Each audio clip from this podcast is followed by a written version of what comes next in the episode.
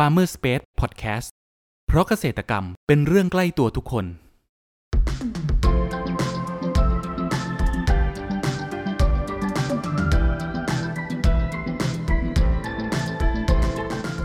สวัสดีครับ ขอต้อนรับเข้าสู่รายการพันนานารายการที่จะทำให้คุณผู้ฟังได้สำรวจ และทำความรู้จักผลผลิตทางการเกษตรชนิดต่างๆ จากการสัมภาษณ์ผู้ผลิตไทยโดยตรง วันนี้อยู่กับผมนัทนัทพงศ์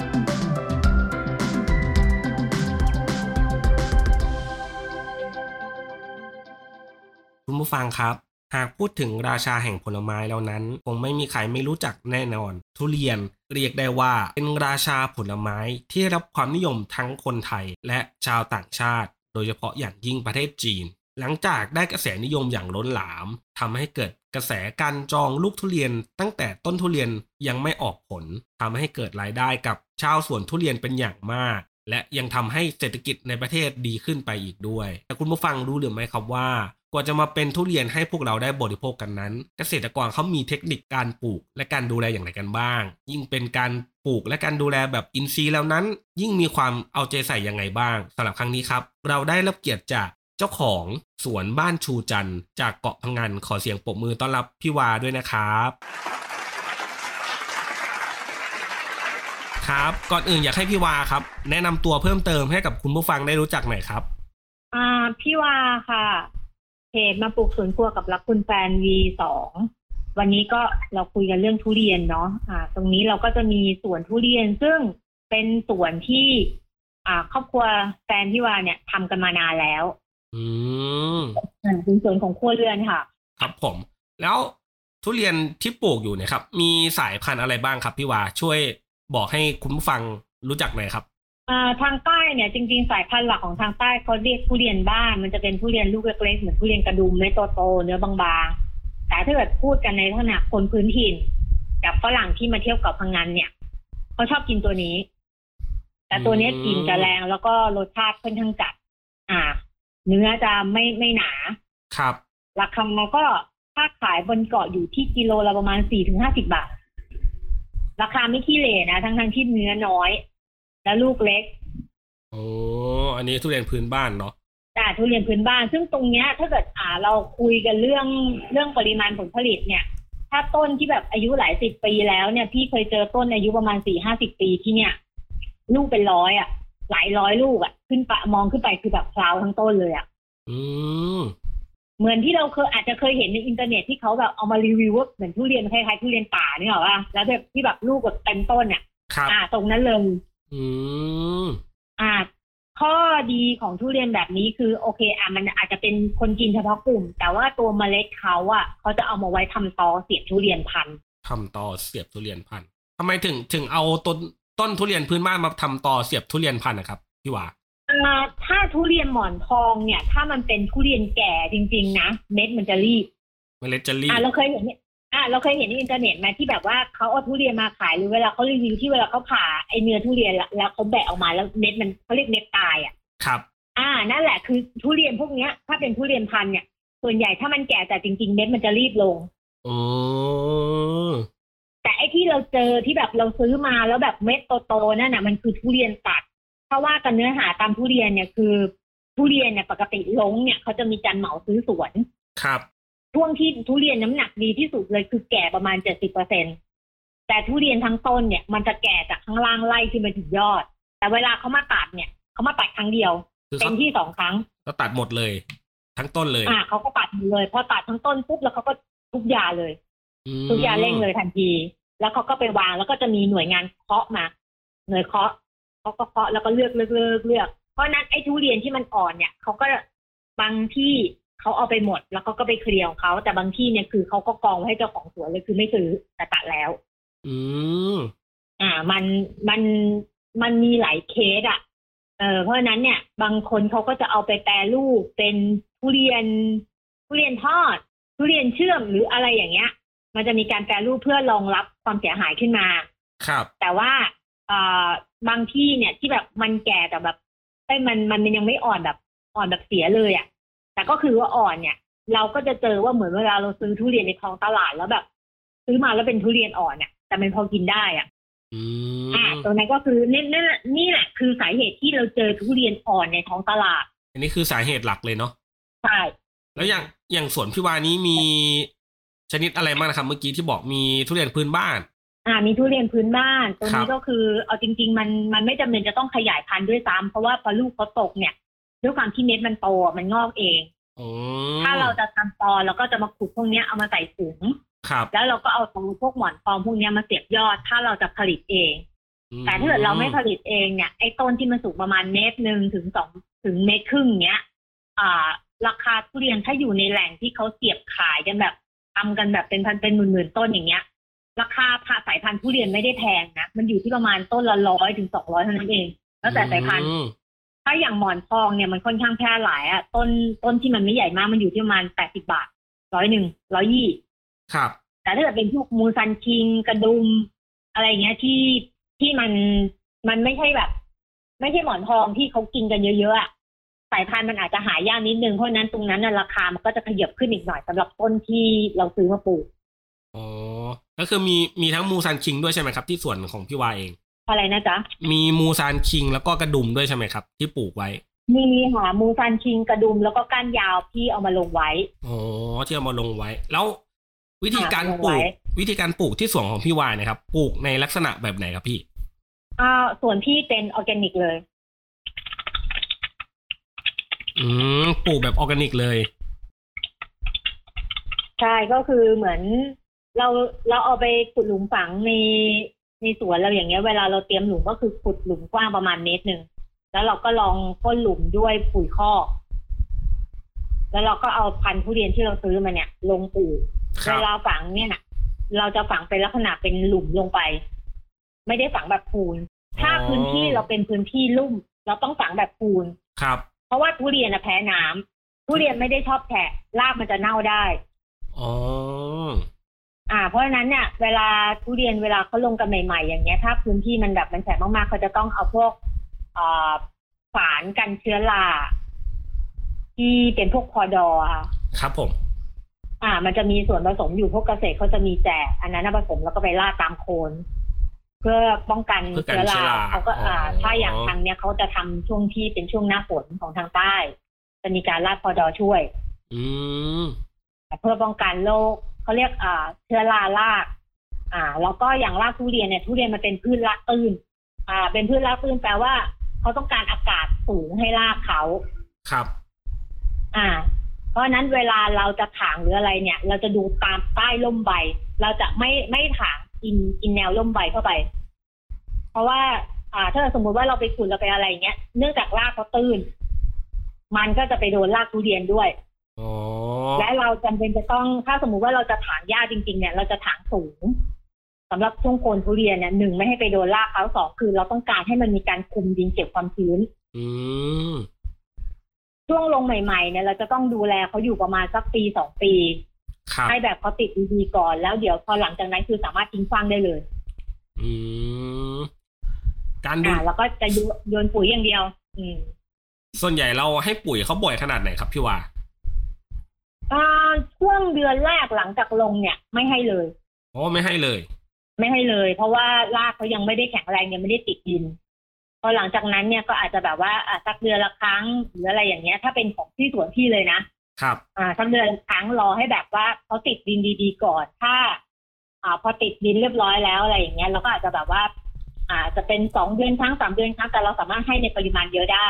คือเราเราให้เพื่อให้ต้นเขาแข็งแรงแต่ว่าปริมาณปุ๋ยที่เราให้เนี่ย มันจะต้องขึ้นอยู่กับว่าดินคุณอุดมสมบูรณ์แค่ไหนด้วยอืมถ้าดินคุณไม่อุดมสมบูรณ์เนี่ยพี่แนะนำให้ปรับสภาพดินก่อนระยะหนึ่งก่อนที่จะลงทุเรียนฮะอ๋ออ่าเพราะว่าการให้ปุ๋ยคอกสำหรับทุเรียนถ้าเราจะทำเป็นสไตล์ออร์แกนิกอย่างของพี่นะครับอ่าการให้ปุ๋ยคอกที่มันมากจนเกินไปมันสามารถทำให้รากเน่าได้อ๋อให้มากไปก็ไม่ดีด้วย ใช่ แต่ถ้าเกิดน้อยไปของเราก็ไม่โต เพราะฉะนั้นน่ะเราก็ควรจะอ่าปรับสภาพก่อน ก็คือปรุงดินให้เหมาะสมก่อนนั่นเอง ใช่ เราเราต้องเซตดินก่อนเออเราต้องเซตดินให้เหมาะสมก่อนก็คือ ให้ดีก็คือปรับปรุงสภาพดินไปสักสองสามเดือน หรือว่าอาจจะแบบว่าอ่าปัดตั้งแต่ปีนี้เลยคือแบบจะแบบเหมือนมีการพรวนพิษหน้าดินแล้วก็เอาพวกอินทรีย์วัตถุอย่างเงี้ย ครับ อ่าเข้ามาผสมดิน แล้วก็พักดินทิ้งไว้เลย แล้วถึงเวลาเราลงเนี่ย เราจะสามารถลงแบบไม่ต้องดูแลเยอะได้อืมแต่ถ้าเกิดดินเราอยู่ในสภาพไม่พร้อมเนี่ย เราจะต้องมาแบบ อ่า ใช้เวลาในการดูแลซ้ำไปซ้ำมาค่อนข้างเยอะอืมแล้วต้นไม้มันก็จะโตไม่ค่อยดี เพราะฉะนั้นน่ะการปรุงดินกับการปรับสภาพอะมันสำคัญ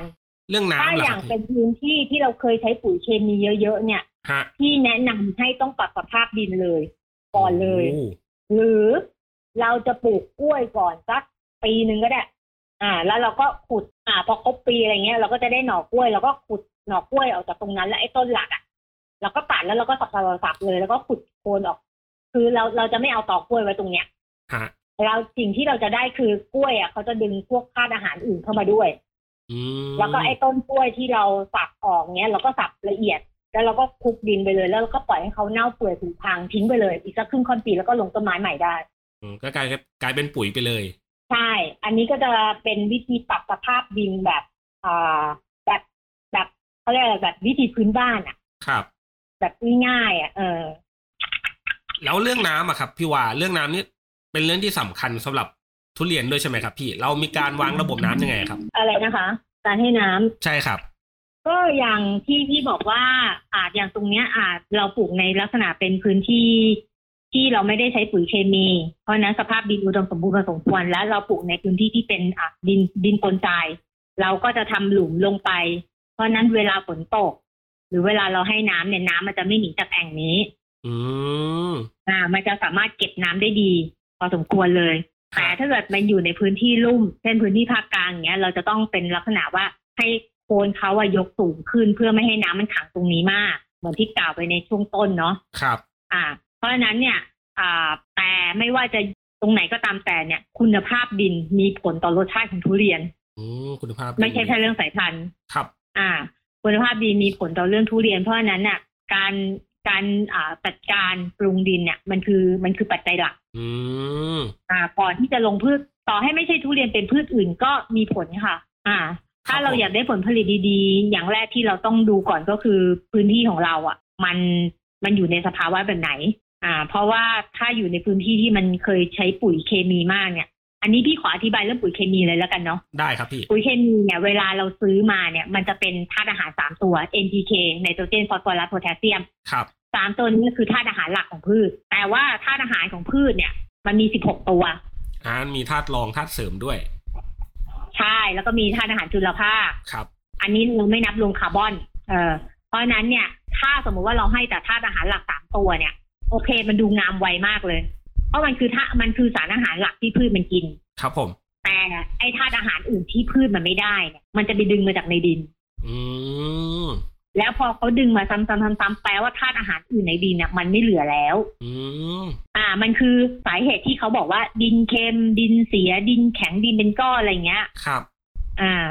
นั่นแหละ นั่นคือ นั่นคือ นั่นคือสาเหตุ เพราะฉะนั้นเนี่ยถ้าเราไปอยู่ในจุดที่ดินมันเสื่อมเนี่ย เราต้องใช้พวกปุ๋ยคอกพวกอินทรีย์วัตถุอื่นๆ เนี่ย เอามาหมักปรับสภาพดินใหม่ทั้งหมดก่อน แต่ถ้าเกิดดินมันเสียเยอะเนี่ย มันอาจจะต้องใช้เวลาปรับไม่ต่ำกว่าครึ่งค่อนปีหรืออาจจะหลายปีด้วย กว่าที่มันดินจะกลับมาอุดมสมบูรณ์ใหม่เนี่ย เพราะฉะนั้นเนี่ยเรื่องธาตุอาหารของพืชเนี่ยต้องทำความเข้าใจสำหรับคนที่อยากปลูกพืชแล้วให้มันไม่ต้องดูแลเยอะปลูกทิ้งปลูกขว้างแล้วก็ได้กินอะไรอย่างเงี้ย ครับผมอืมเออแล้วเราจะเจอแบบเนี้ยสำหรับกลุ่ม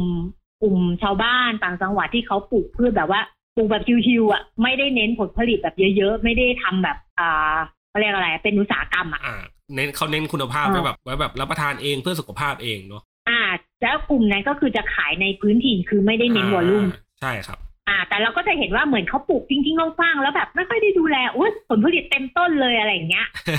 เออเนี่ยนี่คือสาเหตุที่มันเป็นมาอย่างนั้น แต่ในส่วนที่เขาทำเป็นสวนเป็นไร่ที่แบบ อ่าเน้นวอลลุ่มเน้น เป็นรูปแบบการขายแบบเต็มรูปแบบเนี่ย เราจะเห็นว่ามันจะต้องมีการอ่าอัพปุ๋ยปรุงดินครับหรือหลายๆอะหลาย ๆ ส่วนที่เขาเคยเป็นปุ๋ยเคมีเนี่ย เราจะเห็นว่าณปัจจุบันอะเขาจะเริ่มหันกลับมาอิงกระแสออร์แกนิกกันแล้วอ่าครับ เออนี่นี่คือแบบเหมือนอ่าเขาเรียกอะไรอะเหมือนทุกคนต้องการผลผลิตวิ่งเข้าหาเงิน แต่พอสุดท้ายเนี่ยพอไปถึงที่สุดแล้วอะผลย้อนกลับมันคือมันไม่ดีแล้วเขาก็จะวิ่งย้อนกลับมาหาต้นต้นตอที่มันเหมาะสมใหม่ อืม มันคือลูปมันคือลูปครับผมว่ามันต้องเป็นทุกวงการ ผมว่าต้องมีคนถามแน่นอนเลยว่า เอ๊ะแล้วอย่างแบบทำทุเรียนแบบ ธรรมดาทั่วไปเนี่ยที่แบบใส่ปุ๋ยเคมีว่ายากแล้ว แต่ทำแบบออร์แกนิกแบบพี่วาเนี่ย มันจะยากยิ่งกว่าไหมครับพี่วาอะไรนะคะทำทุเรียนออร์แกนิก ใช่ครับ มันยากยิ่งกว่าการทำทุเรียนแบบทั่วไปไหมครับ มันมันไม่ได้ยากนะ มันอยู่ที่ดิน ถ้าเมื่อเมื่อกี้ที่พี่เท้าความเรื่องการปรุงดินเนี่ยพี่ต้องการให้เข้าใจก่อนว่า การทำพืชออร์แกนิก ไม่ว่าจะเป็นทุเรียนหรือตัวใด ๆ ก็ตามแต่เนี่ย ปัจจัยหลักมันอยู่ที่ดิน ถ้าดินมันดีเนี่ย เราดูแลแค่ให้เขาอยู่ ให้เขาติดเนี่ยอะอย่างทุเรียนเนี่ยมันอาจจะช้าหน่อยเราจะต้องดูแลถึงสองปีในช่วงแรกครับแต่หลังจากนั้นน่ะเราก็ดูแลแค่เรื่องให้ความชื้นแล้วก็ให้ปุ๋ยเป็นระยะตามเหมาะสม อืม แล้วเราก็ทิ้งยาวเลย ธรรมชาติดูแลตัวเอง แต่ว่าช่วงอย่างหน้าร้อนอย่างเงี้ยบางทีมันมีเพี้ยกระโดดมาบ้าง เราก็อาจจะแบบอาไปจับเพี้ยกระโดดให้น้องบ้าง หรือเอาเป็นพืชสมุนไพรไปฉีดบ้าง ครับ เพราะว่าเพี้ยกระโดดมันจะกินน้ำเลี้ยงจากยอดทุเรียนอ๋อซึ่งทุเรียนแตกยอดช่วงนี้เลยช่วงเมษาเนี่ยฮะอ่าถ้าทางใต้เขาจะไปเก็บเกี่ยวจนช่วงปลายฤดูของทุเรียนไปคือช่วงเนี้ยแตกยอดสักพักจะมีดอก มีดอกเสร็จอ๋อแล้วก็เราจะไปเก็บเกี่ยวช่วงหลัง เพราะว่าอ่าผ ลผลิตเนี่ย มันจะมาจากด้านบนประเทศไล่ลงมาข้างล่าง ครับ เพราะเพราะฉะนั้นน่ะทุเรียนทางเหนือทางจันทร์อะไรพวกเนี้ยเขาจะออกก่อนทางใต้ที่หลังเลย อ๋อ ทางใต้จะออกช่วงเดือนมิถุนากรกฎาปะครับพี่ ใช่ใช่มาออกไปฤดูเลย อืมบางทีตุลาของเรายังมีกินอยู่เลยนะคือแต่ถ้าเกิดของพี่เนี่ยเนื่องจากพี่ไม่เร่ง พี่ไม่มีการเร่งปุ๋ยไม่มีอะไรเลยเพราะฉะนั้นต้นมันจะไม่โทรมครับช่วงที่ผ่านมาของพี่มีมีทุเรียนนอกฤดูออก นอกฤดูโนนี่ไปอก่อนอกเลยหนึ่งรุ่นอ๋อนอกฤดูนี่ออกช่วงไหนครับพี่วาอ่านอกฤดูของพี่ได้ช่วงกุมภาค่ะโอ้เป็นช่วงกุมภาเลย ใช่ ช่วงกุมภาก็คือช่วงที่แบบยังไม่มีที่ไหนมีอะอืมแต่ว่าถามว่าปริมาณมันได้เยอะไหมทุเรียนนอกฤดูมันไม่ได้เยอะ แต่มันจะเป็นอะไรที่แบบ ถ้าเราคิดว่าเราจะโกงราคาเราก็โกงได้อะพูดจริงๆนะถ้านอกฤดูฤดูอะแต่พี่อะไม่ว่าจะเป็นนอกฤดูหรือ อ่า ทุเรียนตามปกติเนี่ยพี่ขายราคาเดียวกันเพราะพี่ถือว่าพี่ขายลูกค้าประจำ อืมแล้วอ่าลูกค้าครับที่ผมก็จะแบบอยู่ในเน็ตเลยอะไรอย่างเงี้ยอ๋อมคุณผู้ฟังครับ เรามาพักฟังสิ่งที่น่าสนใจกันก่อน แล้วมาพูดคุยกันต่อในช่วงต่อไป กับ Farmer Space Podcast เพราะเกษตรกรรมเป็นเรื่องใกล้ตัวทุกคน สวัสดีค่ะหัวหน้า มีออเดอร์จากลูกค้ารายใหญ่สั่งของมาอ่าลูกค้าอยากได้สตรอเบอรี่ 50 ตัน GAP ยังไงรบกวนคุณจัดการออเดอร์นี้ให้ผมด้วยนะ ได้เลยค่ะ สวัสดีค่ะ ไล่คุณสมศักดิ์ใช่ไหมคะ เออใช่ครับ พอดีอยากจะสั่งสตรอเบอรี่ 50 ตัน ไม่ทราบว่าคุณพี่จะจัดหาให้ได้ไหมคะอ่าช่วงนี้สตรอเบอรี่หมดนะครับ เอาเป็นตะขบไปก่อนได้ไหมครับ สวัสดีค่ะคุณพี่ นี่เลยครับ ฮัลโหล สวัสดีค่ะ พอดีทางเราอยากจะสั่ง หมด ไม่มีเลยจ้า หมดเลยครับ หมดครับหาไม่ได้เลยช่วงนี้บอมีเลยจ้า ยามนี้เก็บเกี่ยวไปทันเพื่หมอดทุกผลไม้เลยเจ้า ไม่มีสัญญาณตอบรับจากหมายเลขที่คุณเรียก หากคุณเป็นคนหนึ่งที่มีปัญหาในการจัดหาผลผลิตทางการเกษตรแล้วแล้วก็ ลองให้เราช่วยสิ ด้วย Cropper ระบบจัดหาผลผลิตทางการเกษตร ที่ช่วยให้คุณวางแผนการจัดซื้อ รวมถึงสำรวจราคาผลผลิต จากเกษตรกรทั่วประเทศได้อย่างสะดวกและมีประสิทธิภาพ ติดต่อให้เราช่วยจัดหาได้เลย โทร 093 317 1414 ย้ำ 093 317 1414 เรื่องจัดหาผลผลิตไว้ใจเรา ขอต้อนรับคุณผู้ฟังเข้าสู่ Farmer Space Podcast ในช่วงครึ่งหลังนี้นะครับ แล้วทุเรียนพื้นบ้านกับกระดุมล่ะครับพี่วาทุเรียนพื้นบ้านขายในพื้นที่เท่านั้นอ๋อเพราะว่าคนนอกพื้นที่อะเขาไม่นิยมเพราะเนื้อครับมันบางแล้วก็เม็ดมันโต อ๋อเราขายราคาในเท่าไหร่พื้นครับที่อะชอบมาก มันเป็นมันเป็นเหมือนเหมือนเฉพาะถิ่นนะคะอ่า มันเป็นเหมือนสินค้าเฉพาะถิ่นน่ะมที่นี่อาจจะมีความต้องการสูงแต่ในอีกพื้นที่หนึ่งอาจจะไม่มีความต้องการเลยครับ ประมาณกิโลละอืมกิโลละกี่บาทครับพี่วาถ้าทุเรียนทุเรียนบ้านเนี่ยเราขายอยู่กิโลสี่ห้าสิบาทอืมสี่สิบาทคือราคาส่งให้ร้านที่เขาเป็นเหมือนร้านแบบอ่าที่เนี่ยมันจะเป็นเหมือน เป็นเหมือนบ้านๆเลยก็คือ ร้านที่เขาขายของชำอะเขาก็จะมีขายอาหารบางทีก็เอาผลไม้ผลไม้มาวางขายด้วย อือฮึอืมอ่า ร้านพวกเนี้ยที่ส่งอยู่กิโลสี่สิบาท กระดุมก็ถูกจะถูกกว่าหมอนทองใช่ไหมครับ กระดุมถูกหมอนหมอนทองค่ะ แต่สุดท้ายอะเราจะตั้งราคาเท่าไหร่อะเราต้องดูที่คุณภาพของที่เราผลิตได้ด้วย อย่างของพี่อย่างเงี้ย เนื้อมันจะหนามาก เพราะว่าพี่เก็บที่ทุเรียนแก่แล้วก็เม็ด อ่า เราจะรู้เลยว่าต้นไหนเม็ดบาง ต้นไหนเม็ดโต ครับไอ้ต้นเม็ดโตอะเราก็อาจจะขายในพื้นที่แล้วก็ขายถูกหน่อยอ๋อราะว่าเวลาเราเลือกพันธุ์เนี่ยบางครั้งเราซื้อมาเขาบอกว่าเป็นหมอนเป็นหมอนเป็นหมอนที่เคยเจอหมอนที่เนื้อคล้ายๆชะนีด้วยนะต้นหนึ่งในสวน หมอนปลอมเหรอพี่ ไม่รู้เหมือนกัน เพราะต้นนั้นที่ไม่ได้เป็นคนปลูกหมอนแต่ว่าทอต้งนต้นนั้นน่ะ ก็จะบ่นกันเลยว่าเฮ้ยต้นนี้เนื้อไม่ดีนะต้นนี้ไม่ขาย ก็จะแบบเหมือนเอาไว้ขายหน้าบ้านบ้าง ขายแบบกันเองในพื้นที่บ้างอะไรอย่างเงี้ยอืมแต่เราก็จะแบบไม่ไม่โดดราคา อ่า เพราะว่าอันไหนที่แบบเนื้อไม่ดีแล้วก็ไม่ไม่พีอาว่ามันดีอะเอาพูดอย่างนี้ดีกว่าอ่าฮะการค้าขายสิ่งหนึ่งที่เราต้องมีคือเราต้องจริงใจกับลูกค้า ครับ เพราะเราจะเห็นดราม่าเรื่องทุเรียนทุกปี อ่าใช่ใช่ใช่เออเพ ราะฉะนั้นนะพี่จะบอกว่าบางครั้งอะอ่าทุกคนอะอยากได้เงิน แต่สิ่งหนึ่งที่เราควรจะทำคือ เราไม่ควรหลอกลวงใคร อืมแล้วถูกไหมครับใช่ครับอ่าแล้วในมุมมองของพี่วาคิดว่า อนาคตของตลาดทุเรียนที่เป็นแบบออร์แกนิกเนี่ยครับ จะเป็นยังไงบ้างครับพี่วาถ้าลูกค้าสามารถหาทุเรียนออร์แกนิกได้ แล้วราคามันไม่ได้โดดไม่ได้แตกต่างจากทุเรียนที่เขาซื้อในท้องตลาดถ้าคุณเดินไปตลาด คุณสามารถหยิบกลับบ้านได้เลย แต่ถ้าเกิดคุณมาแล้วคุณจะต้องเสี่ยงทุเรียนอ่อน หรือทุเรียนแช่ยา ทุเรียนออร์แกนิกที่ขายออนไลน์อะมันคือตัวเลือกใหม่ที่ลูกค้า คือลูกค้าบางคนอะเขารอได้ครับ ทุกคนอยากได้ของดี ทุกคนรอได้สองวันสามวันถึงรอได้อือฮึวันเดียวถึงรอได้ครับขออย่างเดียวว่าให้เขาได้ของที่อร่อยเพราะทุกคนเวลาซื้อทุเรียนมาทุกคนมีความหวังว่า ฉันจะต้องได้กินทุเรียนอร่อยอ่าใช่ใช่เออเขารอได้การขายออนไลน์เนี่ย ทุกวันเนี้ยมันมันเป็นอะไรที่มันดีมากนะเออแล้วก็ขนส่งต่างๆ เขาก็พยายามพัฒนาระบบเพื่อให้มา support กับการขายออนไลน์มากขึ้นเรื่อยอื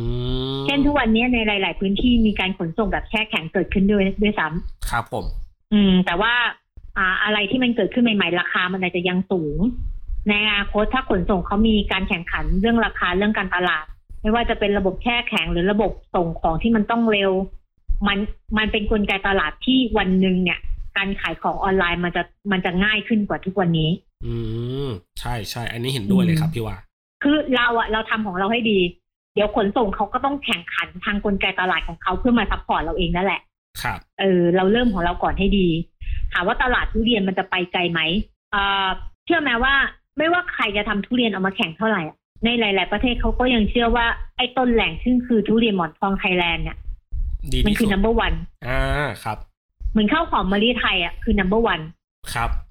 เออเพราะฉะนั้นอะ เราแค่ทำสิ่งที่เราทำอยู่อะให้มันดี แล้วก็อย่างทุเรียนเนี่ย ถ้าเกิดใครคิดจะปลูกเนี่ย มันจะมีต้นตอที่ขายอยู่ ไอ้ต้นต้นทุเรียนที่ขายที่เขาเก็บยอดมาเนี่ย ถ้าเราหาซื้อจากเจ้าที่ไว้ใจได้ว่าโอเคว่าสายพันธุ์นี้แน่ ๆ นะแท้นะอ่าเราเอามาลงปลูกเนี่ย หลังจากลงปลูกไปประมาณเจ็ดปีเนี่ยมันจะเริ่มได้เก็บละถ้าให้ออกแบบเป็นชิ้นเป็นอันเนี่ย มันจะต้องเกินสิบสองถึงสิบห้าปีขึ้นไป อืม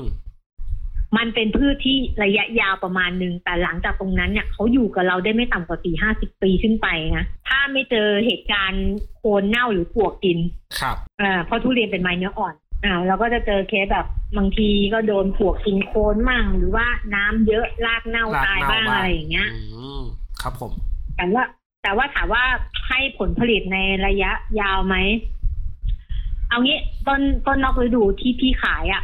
พี่ขายออกแค่สิบลูก เพราะต้นนั้นเนี่ยรอบพี่เก็บมาได้ยี่สิบกว่า พี่ได้ลูกละพันถึงพันห้าโอ้โหแล้วไม่แล้วไม่ได้ดูแลเลยโยนปุ๋ยอย่างเดียว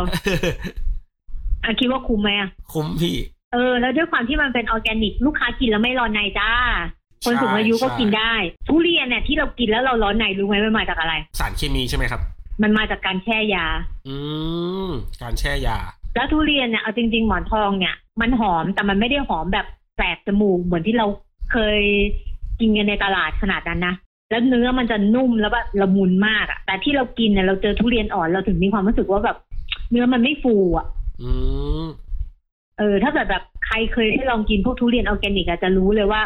เฮ้ยมันต่างจากทุเรียนตลาดเยอะอะและอีกอย่างที่แบบอ่าส่วนเราทำเป็นออร์แกนิกหมดก็คือหนึ่งคือเรากินเองด้วย เพราะอย่างทุเรียนเนี่ยถ้าเราพูดกันแบบดักดาคือ ไอ้ส่วนที่เขาฉีดยา มันจะมียาขั้วเหนียวด้วยนะ ไม่ให้ลูกมันร่วง อ๋อ กันคั่วไม่ให้ร่วงยาใช่การร่วงด้วยมียาขั้วเหนียวด้วยมี มีนู่นนี่นั่นอะไรอย่างเงี้ย แบบ มันมันมียาฉีดเยอะอะฮะ บางบางบางที่เนี่ย ไอ้ต้นที่เขาจะกินเองอะเขาจะเว้นไว้เขาไม่ฉีดยานะอืม ครับพี่วาสุดท้ายนี้อยากให้พี่วาฝากช่องทางการติดต่อของที่สวนนะครับ ว่าอยู่ที่ไหนแล้วก็สามารถติดตามได้ตามช่องทางไหนบ้างครับ ก็บ้านสวนชูจันทร์ก็อยู่ที่เกาะพังงานค่ะ ตรงแถวสะพานท้องนางอ่าช่องทางการติดต่อนะคะ ก็สามารถมาคุยกับพี่ได้ที่ Facebook โชตินันสิงห์ประเสริฐกิจหรือว่าจะเข้ามาที่เพจ มาปลูกสวนครัวกับรักคุณแฟน B2 ก็ได้ ได้ครับผมโอเคครับครับ คุณผู้ฟังวันนี้นะครับ พวกเราก็ได้ได้รับฟังสาระความรู้และเทคนิคต่างๆ เกี่ยวกับการเพาะปลูกทุเรียนนะครับ การดูแลระหว่างปลูกจนกระทั่งเก็บเกี่ยว และส่งขายกับผู้บริโภคอย่างพวกเรา หวังว่าจะเป็นประโยชน์กับคุณผู้ฟังไม่มากก็น้อยนะครับสำหรับครั้งนี้ครับขอบคุณพี่วาจากบ้านสวนชูจันทร์จากเกาะพังงานมากนะครับ ขอบคุณครับค่ะสวัสดีค่ะ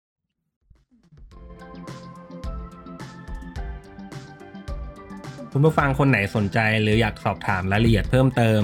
สามารถแสดงความคิดเห็นผ่านช่องทางที่คุณผู้ฟังกำลังรับชมอยู่ได้เลยนะครับ หรือหากใครสนใจหาซื้อผลผลิตทางการเกษตร จากฟาร์มเกษตรกร ก็สามารถติดต่อเราได้ที่เบอร์ 0933171414 แล้วพบกันใหม่กับ Farmer Space Podcast ใน EP ถัดไปเร็วๆนี้ เพราะเกษตรกรรมเป็นเรื่องใกล้ตัวทุกคน สวัสดีครับ